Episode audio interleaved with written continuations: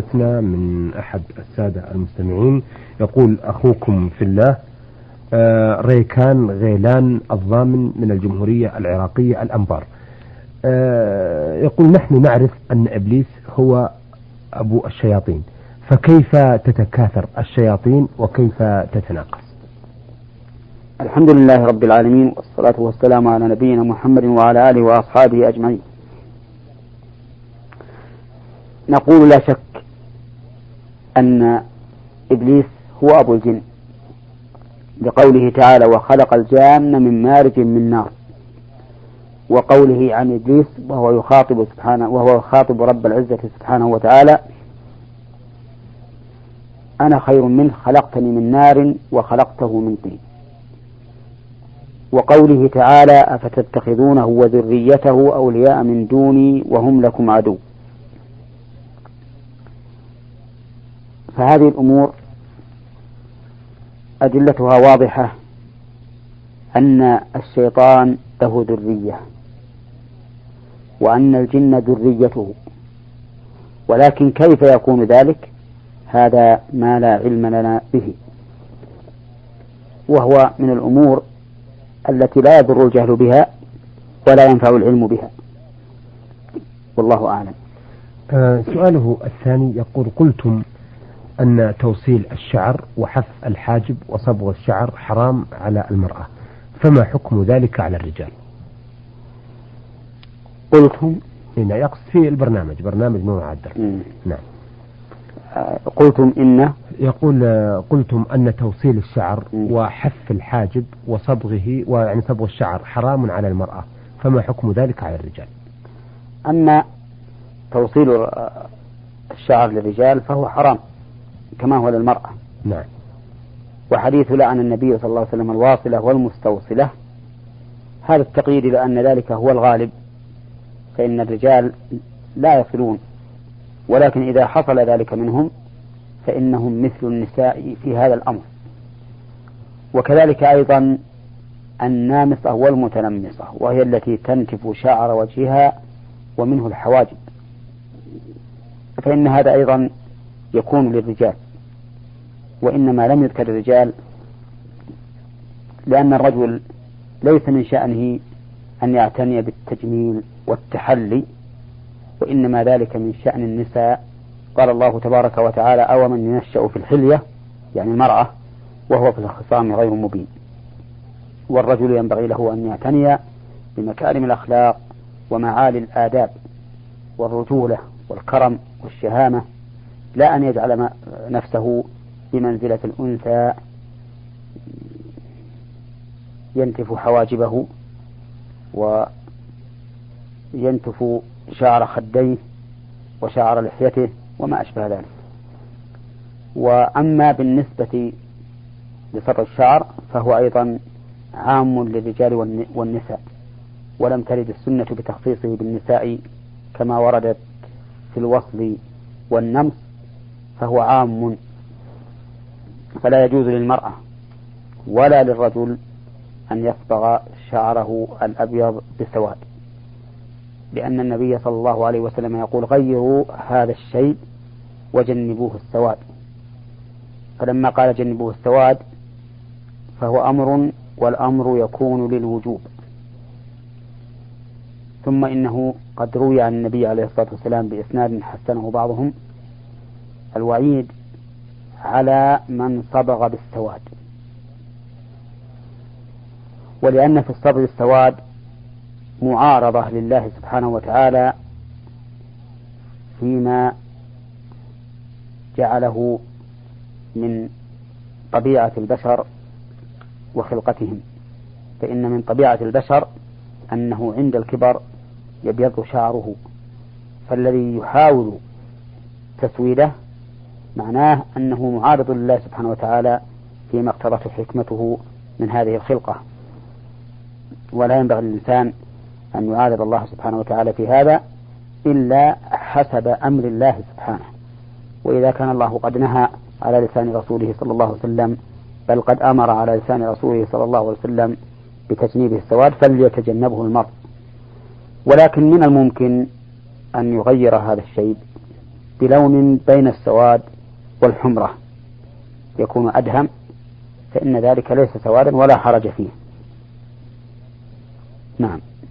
آه له سؤال آخر يقول آه أسمع كثير من الناس يقول الله أكبر وليس الله أكبر. حتى في الأذان وحين نسأله نجده يفهمها الله أكبر. فما حكم ذلك وفقكم الله؟ هو الله أكبر. إيه الله إيه هو وضع قبل الأولى واو. إيه والثانية آه يفهم. إيه نعم. يقول آه وحين نسأله؟ نعم. وحين نسأله؟ إيه نعم. يقول أستمع. من الناس يقول الله أكبر. وليس الله أكبر. حتى في الأذان وحين نسأله نجده يفهمها الله أكبر. فما حكم ذلك؟ وفقكم الله. يفهمها الله أكبر لا يفهمها على معناها الحقيقي لا يفهمها الله أكبر لأنه وضع واو قبلها. الله وأكبر إيه نعم. حط واو همزة إيه نعم حط واو همزة كما ترى. نقول في هذا في جوابنا على هذا السؤال أن إبدال الهمزة واوا جائز اللغة. فإذا قال الله أكبر فإن أذانه يصح.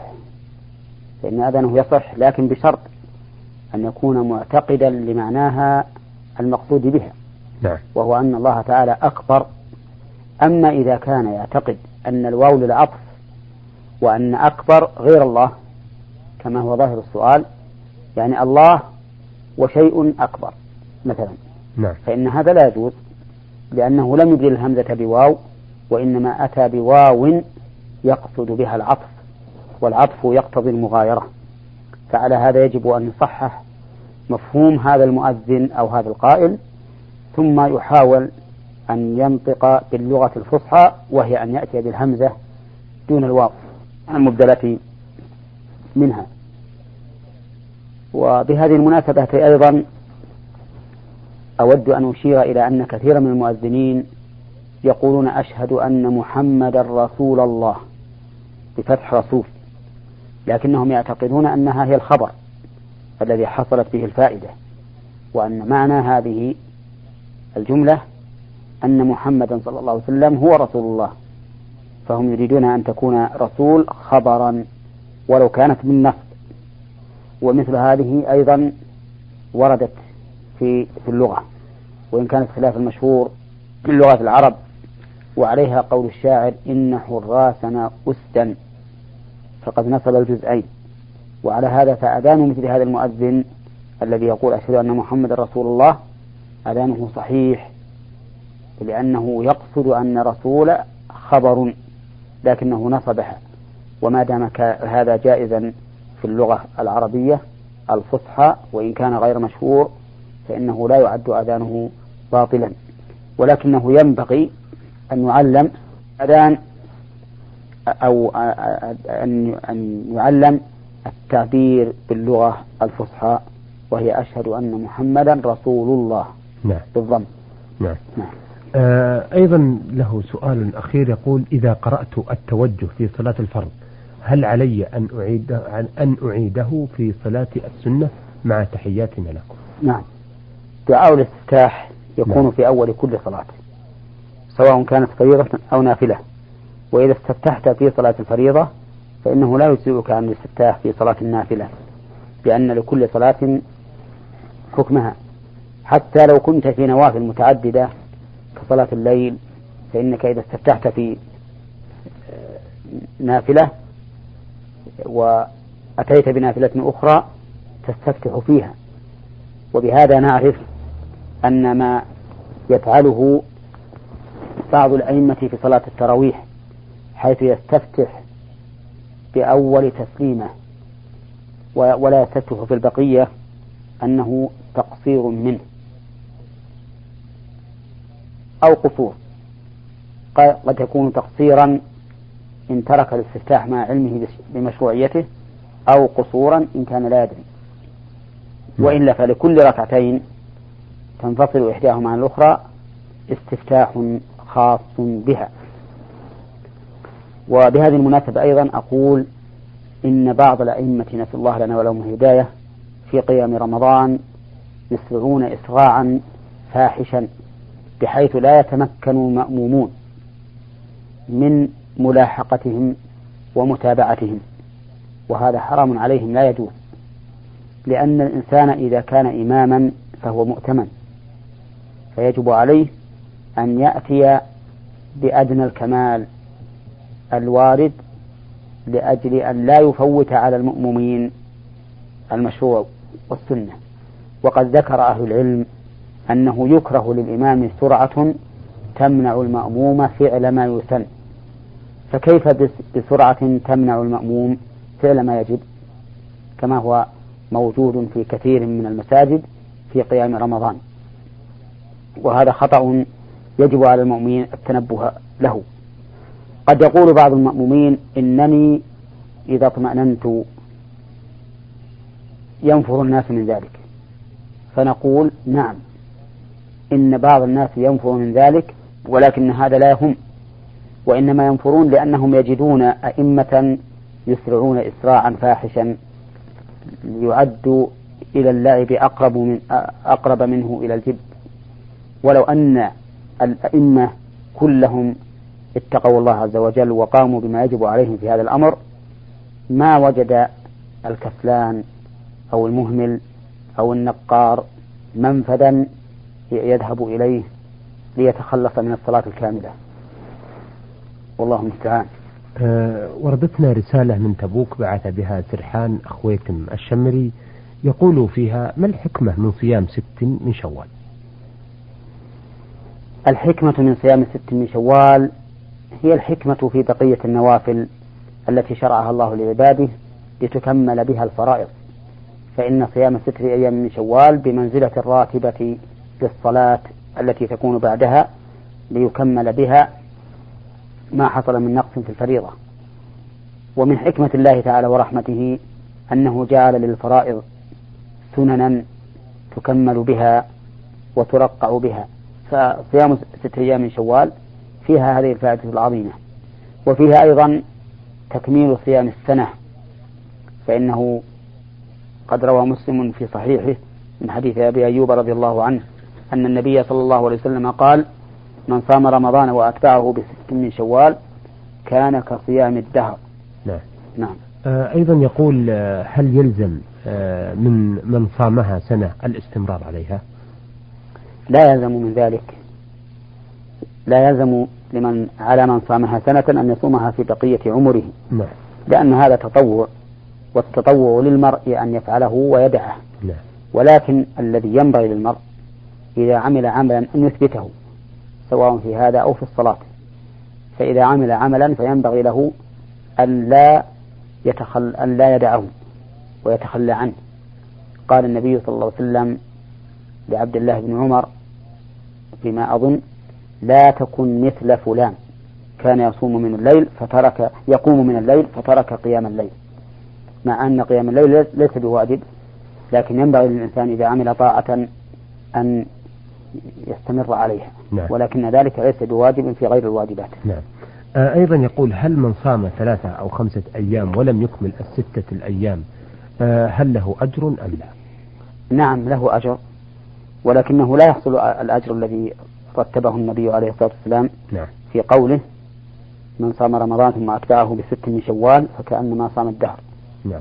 وأيضا لا بد أن لا يعتقد أن هذا العدد الذي صامه ناقصا عن ستة أيام يحصل به هذا الثواب أو يكون من السنن. لأنه ليس من السنة أن تصوم خمسة أيام شوال ولكن إذا كان الإنسان نشيطا وفتر وترك يوما من هذه الستة فلا حرج عليه. نعم.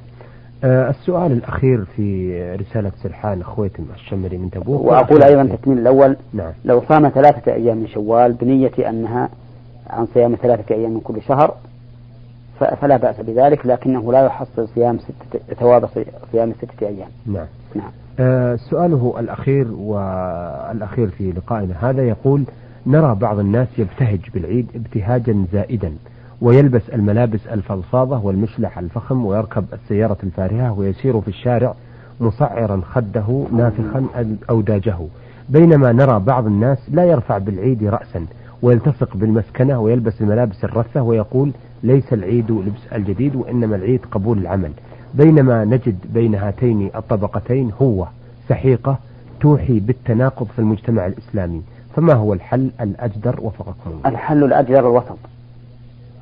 فلا يكون الإنسان متكبرا متعاظما في ملبوسه ومركوبه وهيئته ولا يكون متبذلا مستكينا بل ينبغي أن يظهر الفرح والسرور ويلبس أحسن ثيابه ويتجمل للعيد ويشعر نفسه بأنه في يوم سرور وفرح. ولهذا رخص في أيام العيد من اللعب ما لم يرخص في غيره لأجل أن تنال النفس حظها من الفرح بهذا اليوم المبارك. نعم. ودائما يكون الحق بين طرفين متطرفين نعم. إفراط وتفريط آه شكرا أثابكم الله. أيها المستمعون الكرام إلى هنا نأتي إلى نهاية لقائنا هذا الذي عرضنا فيه رسائل السادة ريكان غيلان الضامن من الجمهورية العراقية من الأنبار وسرحان خويتم الشمري من تبوك. عرضنا الأسئلة والاستفسارات التي وردت في رسائلهم عن الشيخ محمد بن صالح تيمين الأستاذ بجامعة الإمام محمد بن سعود الإسلامية في القصيم وإمام الجامع الكبير بمدينة عنيزة. شكرا للشيخ محمد وشكرا لكم أيها الأخوة وإلى أن نلتقي بحضراتكم إن شاء الله. نستودعكم الله والسلام عليكم.